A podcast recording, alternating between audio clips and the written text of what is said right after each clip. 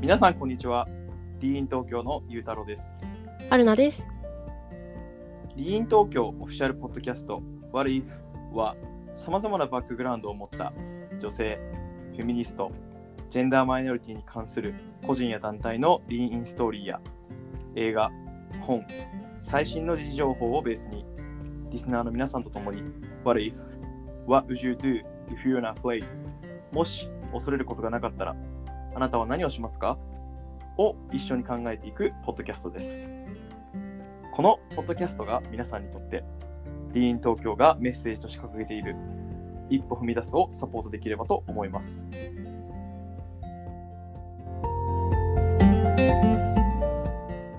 えー第10回目となる今回なんですけれども、えー株式会社メルカリが、えー提供している、えー無意識バイアスワークショップというのをですね、はいえー実は、えーリーンの、えーメンバーの中で、うんえーやらす、えー一緒にちょっとやってみまして、えーはいちょっとそのご紹介と、まあ、感想を、うんえー春菜さんと一緒に、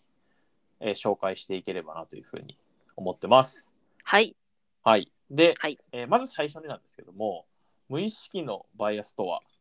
えー何ぞやと いうところで、えーわからない方がいらっしゃるかと思いますので、えーちょっと簡単に、えー無意識バイアスとはというところで、えーご説明できればと思います。はい。お願いします。えーはい、えっと、メルカリさんの資料の方にも、えー記載があるんですけれども、えー可視的、不可視的な、まあ、情報に基づいて、えーフィルターをかけた状態で物事を無意識的に無意識的に判断してしまうことっていうふうに書いてあって、まあ、ちょっとこれだけだと分かりづらいと思うんで、えー具体的な例を挙げようと思うんですけども、えっと目に見えるものでいう例えば年齢だったりとか、えー体格だったりとか、うん。えー肌の色だったりとか、ジェンダーなどで、あの人はこうだよね。えーああいう人はこうだよねっていうふうに、はい、判断をしたりとか。うん。えー目に見えないもので言うと、まあ、社会的背景だったりとか、えー性的指向、あとは宗教だったりとか、うん。国籍で、えー無意識的に判断をしてしまうこと。のことを、えー無意識バイアスっていうふうに、はい、判断をしてしまう、えー判えー無意識バイアスというふうに、はい、定義されてます。で、まあ、わかりやすい例だと、例えば、まあ、人間、えー誰しもが特徴に基づいたカテゴライズ、ラベリングをして、こう判断をしたりとかっていうのは、はい、してるとは思うので、まあ、よく言うと、例えば、アラフォーとか、アラサーになるととか、まあ、あの自分に対してラベリングをかけてると思うんですよね。もうそろそろアラサーだから、ちょっと体力が、とか、はい。はい、わかりやすく言うと、もうそろそろアラフォーだから、あの、ご飯いっぱい食べれないとか、まあ、じまあ、事実としてあることもあると思うんですけど、はい。はい。まあ、はい。まあ、なんかそういうのがわかりやすく言うと、無意識の、えーバイアス。まあ、リーンでもよく、はい、アンコンシャスバイアス、無意識バイアスっていうふうに、はい、うん言ったりしてますけども、はい、そのバイアスのワークショップを、はい、メルカリさんが提供している資料に沿って、はい、やってみましたと。で、あの、ごめんなさい、事前に言いますけど、あの、ベえっ、と、リーンとあのメルカリ社がこう何か一緒にやったとか、そういうのではなくて、はい、リーンの方で、えー自主的に、うんえーやっただけですので、まあ、あくまで、えっ、と、まあ、感想というか、参考というような形で、えーはいもらえればと思うんですけれども、はい一応この資料は、あ誰でもこうダウンロードできる形になっているので、そうですね。はい。だから、あの気になる方はきっと多分概要欄には貼ると思うので、はいあのそちらをもしよければ見ながらあの見ていただけたら一番いいのかなっていうふうに思います。はい。はい。っていうところだったんですけども、はい。はい。まず、えっ、と、じゃあどういったワークショップを、はい。えっ、と、流れとかですかね。そうですね。はい。はい。えーやるよ、えーやったのかっていうところをまずちょっと紹介できればなと。はい。はい。お願いします。もははいい。えっと、まずですね、えっと、まあ、あ先ほど言ったあの定義だったり、うんえー無意識バイアスとはっていうところから始まって、あとはエクササイズですね。えー簡単な、えーシナリオだったりですとか、えー具体例を交えて、こういった場面、はい、違和感ないですかっていうところから、はい、入っていって、あとはバイアスの種類を、えー一部紹介していただいて、うんえー最後にですね、セルフチェックと、えー振り返り、あとは Q&A が書いてあるっていったような感じですかね。そうですねざっくりとはい、そんな感じでしたと。はい。で、えーまあ、じゃあちょっと春菜さんに、えっ、と、まあ、この感想というか、まあ、ちょっとこれだけだと、ちょっと、えっ、と、聞いてる方もちょっとわかんないとはちょっと思うんですが、はい。えっ、と、まあ、やってみた感想とか、良かったワークショップとか、えーこれ大事だなと思ったこととか何かありましたか？そうですね。その、さっきもその流れで簡単にゆうたろうさんからお話しいただいたように、まあ、最初にその、簡単な、なんていうんですかね、シナリオっていう、その、あるストーリーがこう書いてあって、まあ、それを、をもとに、その、みんなで、じゃあ今のそのシナリオの中でどこがこう、違和感があったかみたいなのを話して、で、その後に、その具体的に、じゃあどういったこう、しバイアスの種類が存在するのかっていうところで、このワークショップでは全部で、1、2、3、4、5、6、7、7つぐらい、その、紹介されてるんですね。はいで、なんだろう、その私自身としては、そのなんとなくその、例えばそのシナリオを読んだ時も、これが明らかにそのバイアスがかかっている、こう、言動だなっていう風な認識はできたんですけれども、じゃあはい具体的にそのバイアスが何に当たるのか、ここだと例えばなんと、まあ、よく言われるのが、うーん、パフォーマンスバイアス、はいはい。いわゆるその、ジェンダーとか人種とか年齢などのその属性を無意識に能力と結びつけてしまうっていうはい。バイアスのことをパフォーマンスバイアスって言ったりだとか、まあ、あと、よく、最近よく聞くものだとマイクロアグレッションとかっていうものがあの、ね。あるかなっていうふうに思うんですけど、まあ、これは特定の集団に対して偏見が伝わるような日常の言動とかっていう、そこを具体的にちゃんとこれは紹介されていてて、私はそこが自分自身も、なんだろう、確かにこれはそうだよなっていう、まあ、私は、あの、な復習になったというか、うん。ああ、改めて、そうだよな、こういう種類があるよなっていうのが勉強になったっていうところが、個人的にはすごく面白かったですし、まあ、なかなかそれを、こう、まあ、今回はリーンなので、その、リーンのメンバー同士で何が悪いのかとか、何がいいのかみたいなところを、そのワークショップをやる中で、みんなでこう話し合いながら、あの、進めていったので、まあそういうふうに話し合えたのは結構面白かったかなっていうはいはいふうに、私は思いました。そうですね。はい。結構あの資料とかはすごく見やすくて、はい。そうですね。めすごい見やすかったです。はい。あの分けて、えー体系的にというか、分けてくれてるような感じで、はい。見やすかったなっていうふうには、はい。思いましたね。はい。ゆうたろうさんはどうでした？あ、そうですね。なんか、身近にある事例を出してくれて、あの、分かりやすく書いてくれてたので、はい。すごく、あの、いいなって思ったところがありましたっていうところと、うんあと、このワークショップを始める前にっていうところで、あの無意識バイアスは文字通り無意識に行われていることなので、全部なくすことはほぼ不可能ですって書いてあるんですね。ああ、はいはいはい。これ結構重要だなと個人的には思っていて、うんうん。えっと、あの、まあ、リーンのメンバーの中でも話ありましたけど、結局それ、うんえっと、怒ってから、こう、どう行動したりとか、うんえっと、それに対して、まあ、ややってしまった側もやられてしまった側も、結構どう行動するかみたいなところっていうのは、結構重要だったりすると思うんで、うん。あの、まあ、むまあ、現代するかごめんなさい、ちょっと言い過ぎました。現代するかとかして置いといて、えっと、無意識に行われたことをちゃんと認識をして、えっと、ここにもありますけど、あえっと、それでも書いてあるんですけど、事実かどうか、ちゃんとう確認をした上で、えっと、それが本当に事実として合っているのかどうかっていうところで、はい、ちゃんと話すことが大事なのかなとは、改めて、はい、思いましたね。そのセルフチェックの部分でってことですよね。ああ、おっしゃる通りです。はい。うんうんうん客観的な事実なのか、解釈なのかっていう。うんまあ、それがそのじそのいわゆるその事実って思ってることがあの他人の解釈の可能性もあるんでうん。そこをだからちゃんと、はい、把握できるといいかなって気がしますね。そうですね。はい、うん。なんであの無理というか皆さんが思うことの中のに入ってくることそれをだから発信したりとかこう伝えたりってするっていうことになるとまた、はい、別になると思うそのなんか発信するっていう前にこの無意識バイアスワークショップうん。だったりとか、あの、これをやって考えることっていうのはすごく役に立つんじゃないかなっていうふうには、はい、うん思いましたね。うんうん逆になんか、カルナさんは、この資料だったりとか、あの、見て、疑問、もっと知りたいというか、あの、疑問に思った点とかあったりしましたか？あー、疑問に思ったところ。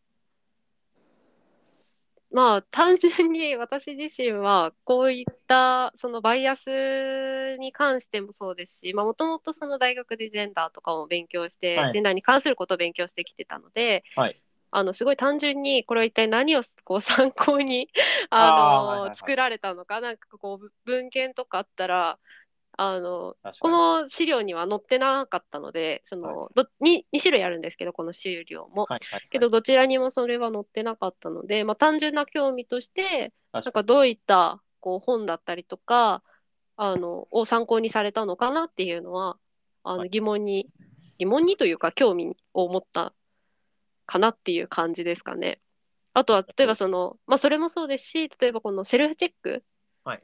の部分とかも、まあ、その本とちょっと関連するかもしれないんですけど、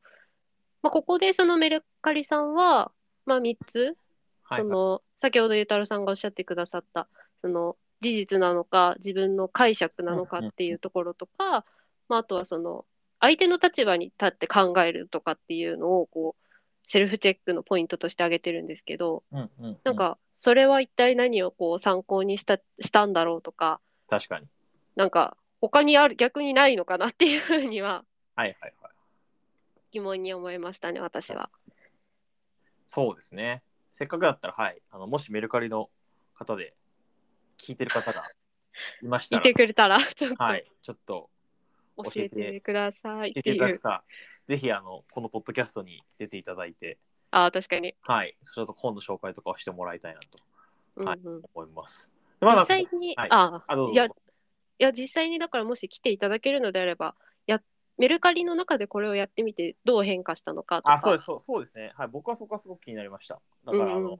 これをやって、なんかどういう、ちょっと指標を設けるのは結構難しいとは思うんですけど、まあ、数値的には難しいですはい、よとはね。思うんですけど、まあなんか定性的でも全然いい、あの、はい、あの疑問に感じた人だったりとか、難しいと思ってた方が、こう、これで解析、解理解がこう浸透したとか、うんうん。なんか分かりやすいテストとかがあるといいですけどね。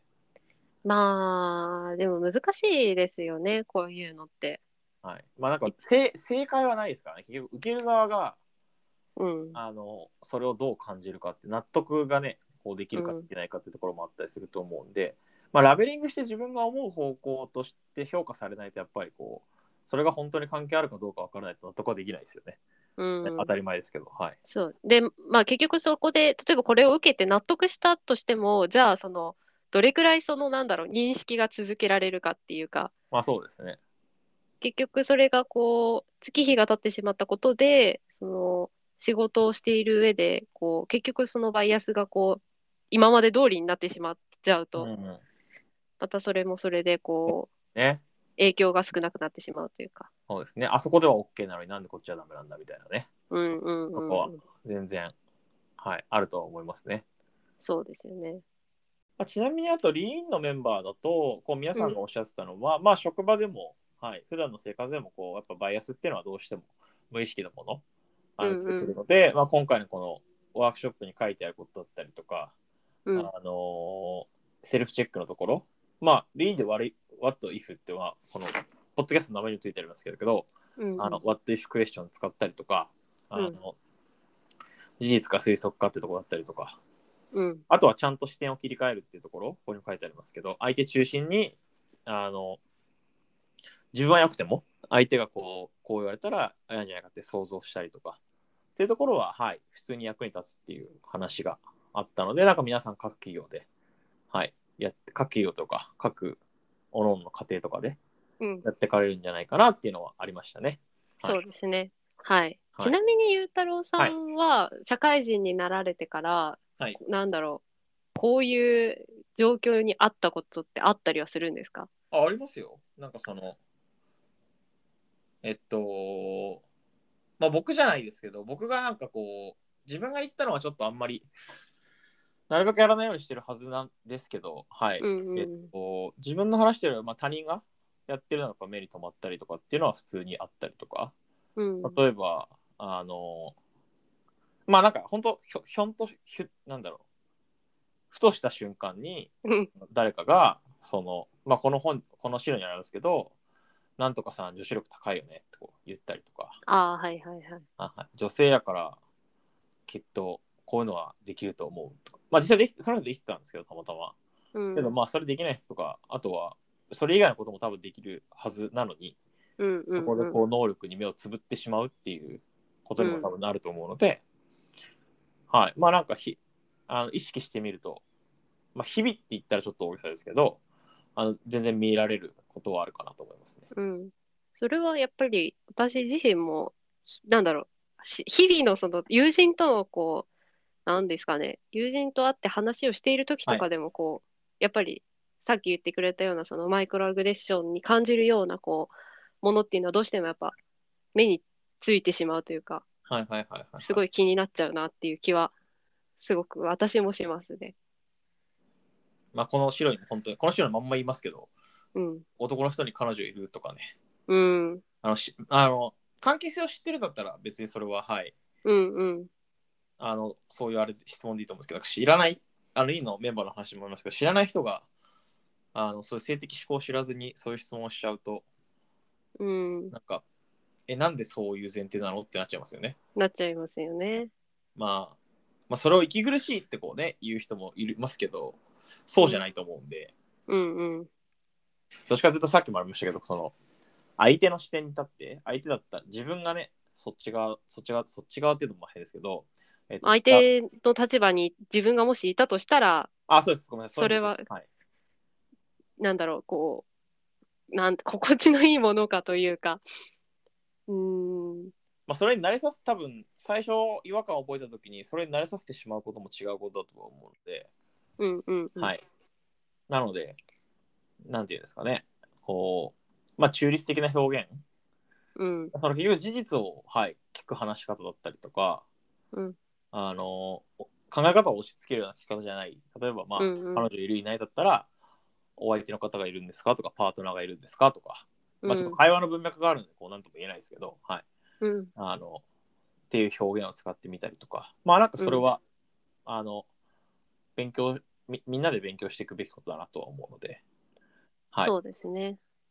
やっていけたらなとは、やっていけたらなというか、はい、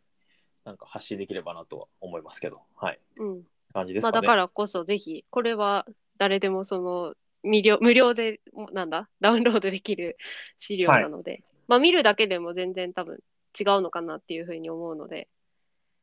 ぜひ見てもらえたらいいかなっていうふうに個人的にはすごく思います。はい、僕も思います。はい。なので、はい、ぜひ、